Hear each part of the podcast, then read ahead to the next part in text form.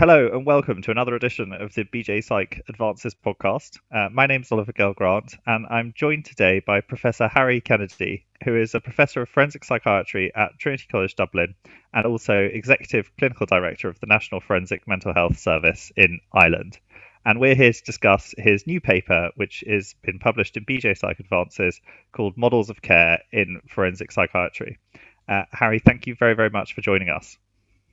Good morning, Oliver. It's a pleasure to be here. So, your paper discusses essentially a way of planning an entire model of care in the context of forensic psychiatry.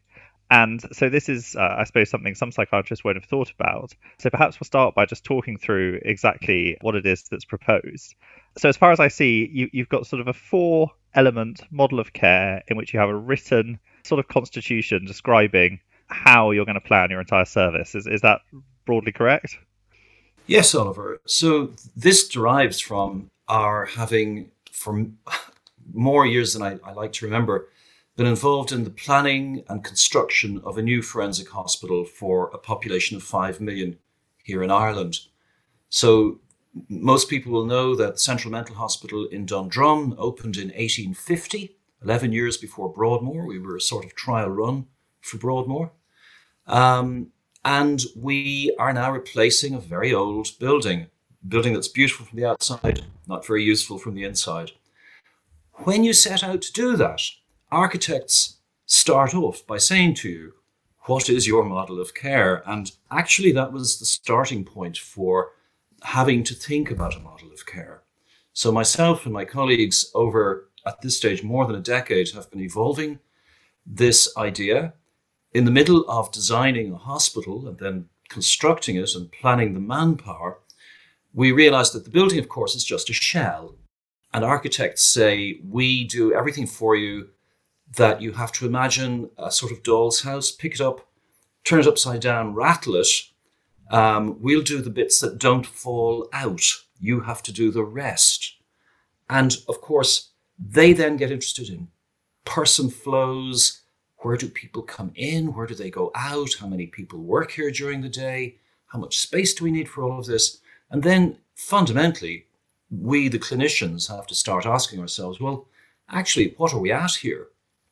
Because the hospital is just the, in, in forensic practice, the hospital is the large middle bit of a comprehensive pathway, which starts in the community, of course, but spends huge amount of our activities in prison inreach, in court diversion schemes, and uh, in community aftercare. So putting that all together requires you to describe the whole system so that you can work out what the hospital does in the middle. And of course, the hospital's far more than the architecture. It's really about the treatment and the safe environment in which to deliver treatment. And then you begin to frame all of this. So in almost doubling the size of our service as we move from the old hospital to the new hospital, we bring in lots and lots of new colleagues, new nurses, new allied health professionals. Um, we have to recruit and train highly specialized doctors. And you have to think, well, how do we explain to our new colleagues what it is that we're doing and why we're doing it? Um, and how will we know five years on from now that the enormous expenditure, the huge amount of activity was worth it. What are we actually trying to achieve? And all of this hangs together in this concept of a model of care. So, in your paper, essentially, you break that very complicated concept down into four principles, which um, uh, you've called goals, pathways and processes, treatments, uh, evaluation, and logic models. So maybe we just talk through those very quickly. So uh, I suppose it starts with what the goal is of your model. So you've given some examples in the context of forensic psychiatry here of what could be re- reasonable goals. Yes. Well, of course, the reason we're interested in goals is because mostly when you ask other people what are their goals, what's the, what's the guiding principle, they'll give you a lot of pieties and platitudes about, you know, making everything better and uh, the trouble with that, of course, is that it's very difficult to apply it in practical terms. So goals are quite important. What, what we're trying to achieve, of course, is to vindicate people's rights, their rights to health, their rights to being in the least restrictive place.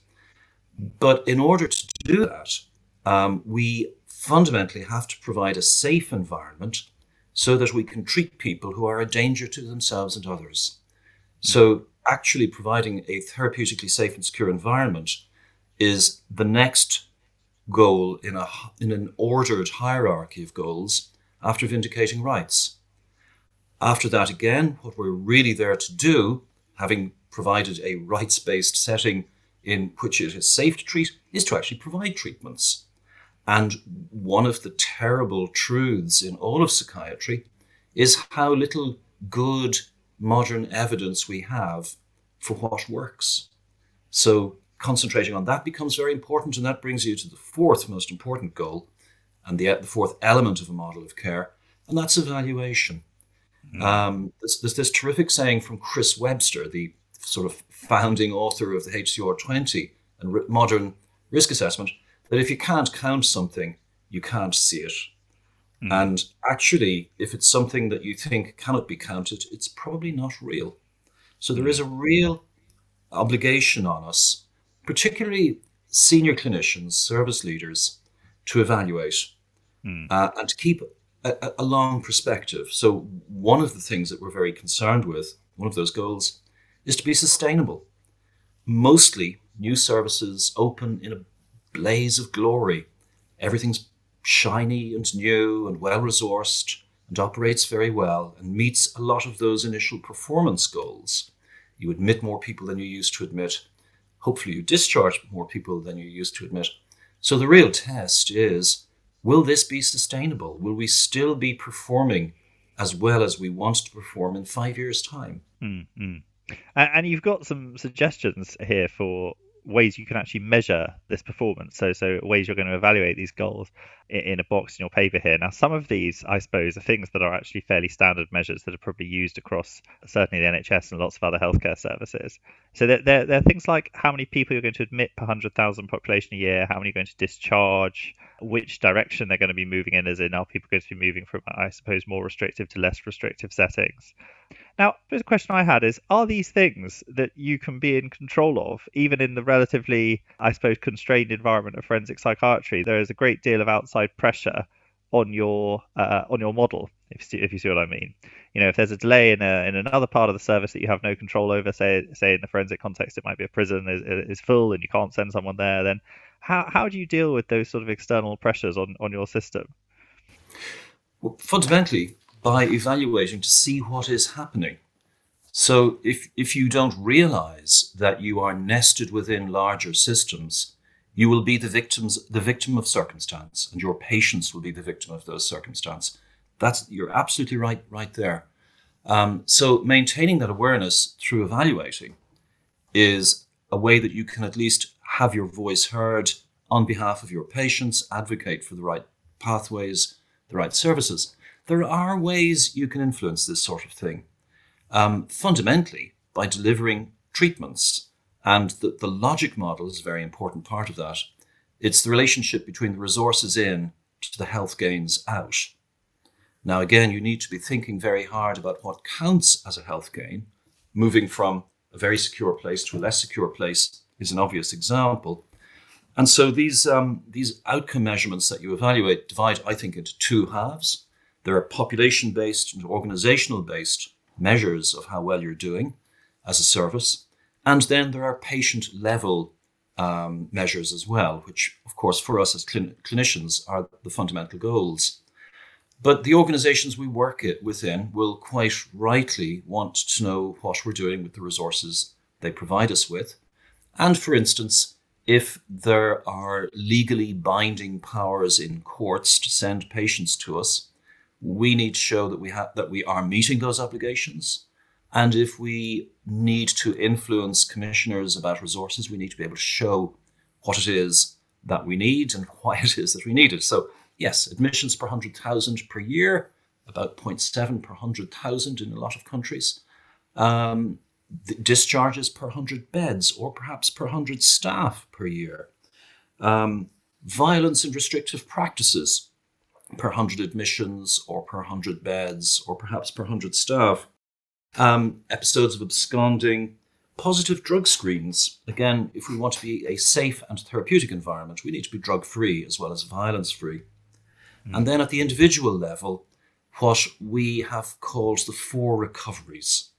So, recovery theory at the moment is, is one of those wonderful things which is above and beyond criticism, and, and rightly so. You know, it, like mother love and apple pie.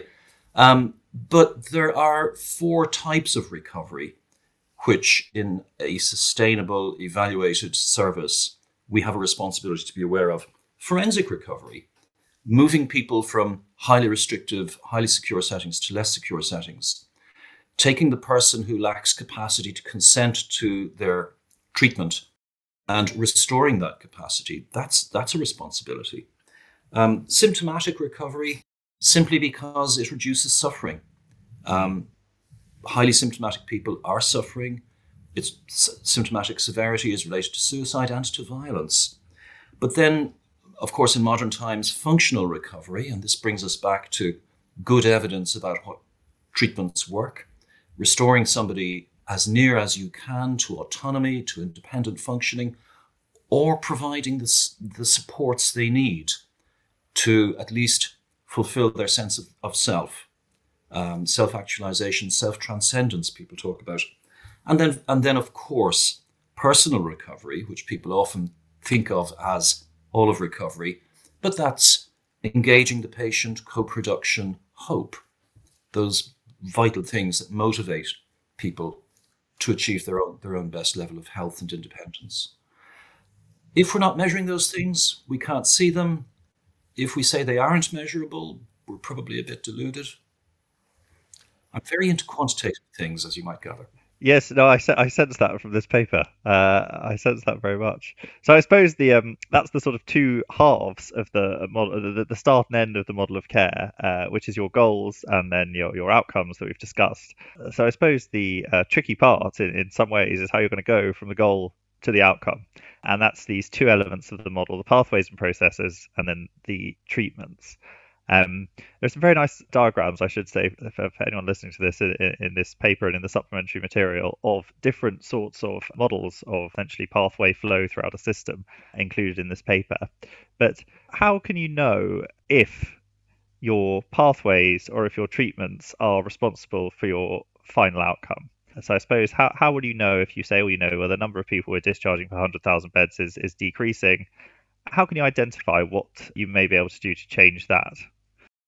Well, uh, th- this goes back to Austin Bradford Hill and how we know anything in epidemiology or population based studies. So, a dose response curve would be one way of looking at it. Do those who have more hours of face to face therapies do the do better than those who don't? Now, there's a cause and effect loop there, which can be quite interesting because someone who is unable to engage in treatment or unwilling to engage in treatment will have less hours of face to face time and will make less progress. So we have to provide the treatment. We also then have a responsibility to engage and motivate so that people use the treatment.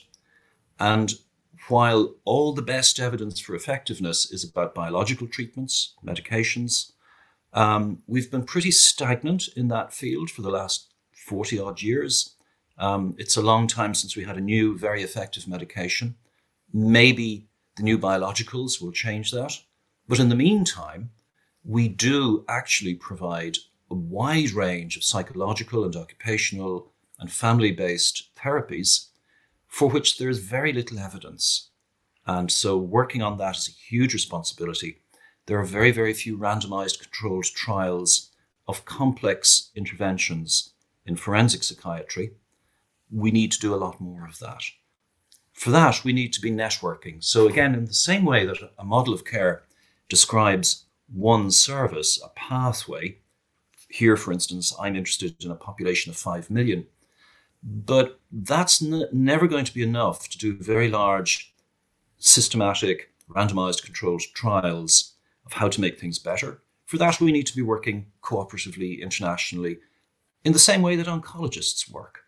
Um, if heaven, you know, heaven forbid, one of us was diagnosed with a leukemia or a lymphoma tomorrow, the oncologist that we would be referred to would almost certainly offer us enrollment in an international multi-center randomized controlled trial of treatment as usual versus treatment plus. It's, it's really disappointing and perhaps a little bit shocking that that hasn't happened in psychiatry yet. It's about time it did. And I hmm. think that can only happen in forensic psychiatry services because this is where we see relatively newly diagnosed, very severely ill people. And this is where we can control the conditions to actually know what it is we're delivering.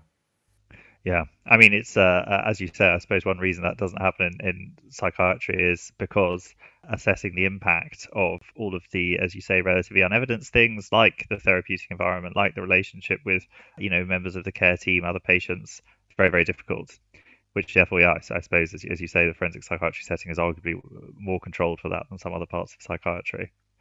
So obviously your your paper is, is about forensic psychiatry. It is, is considering making a model of care for a forensic setting.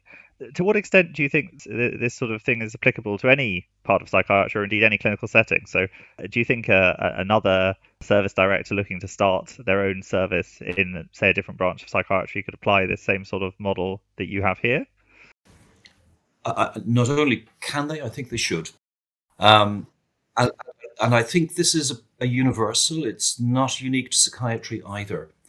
This is old hat. If you were um, a cardiologist, a, a metabolic physician, old age services, of course, have had these broad multidisciplinary, multi agency um, models for years.